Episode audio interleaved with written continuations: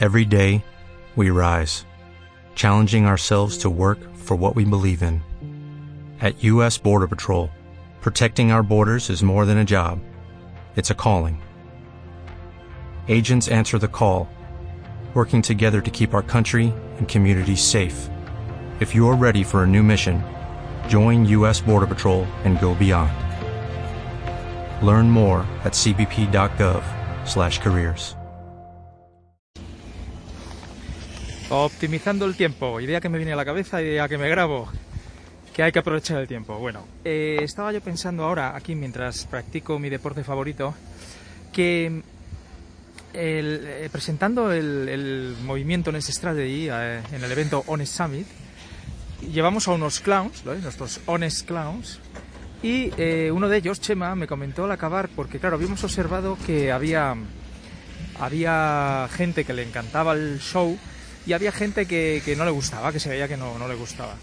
Y, entonces yo le pregunté, digo, oye, ¿cómo, ¿cómo llevas eso? Y dice, mira, hace tiempo alguien me dijo, me decía Chema, que debes de actuar para aquellos que, que sí están contigo, ¿no?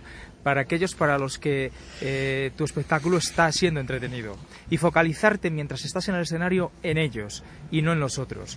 Y es cierto, la verdad es que eh, tendemos a hacer lo contrario, al menos eh, a mí me pasa que como me encantan los retos, yo cuando veo que alguien no me entiende, no le gusta el servicio que ofrecemos en mi empresa o, o lo que fuera, me reta y, entonces me motiva a focalizarme más en él en lugar de, de hacer justo lo que, lo que estábamos eh, haciendo, que es el, el, el, todo el show, ¿no?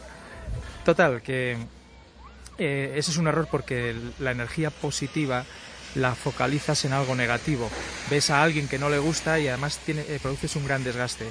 Esto me pasó eh, lo mismo con, con, mi consultora, ¿no? Yo me acuerdo cuando buscábamos clientes con nuestra necesidad, pero que no eran conscientes de esa necesidad o, aun siendo conscientes, no consideraban que la solución pasara por nuestro tipo de servicio. No, no digo de por, nuestra empresa, sino el tipo de solución que dábamos. ¿no?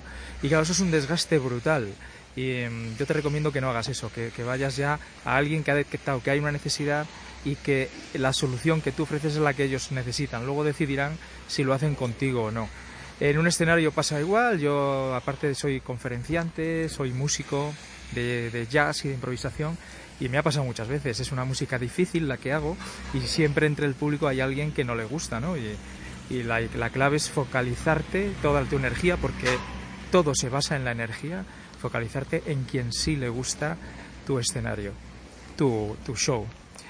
Yo soy Héctor Robles, estos son píldoras de innovación real.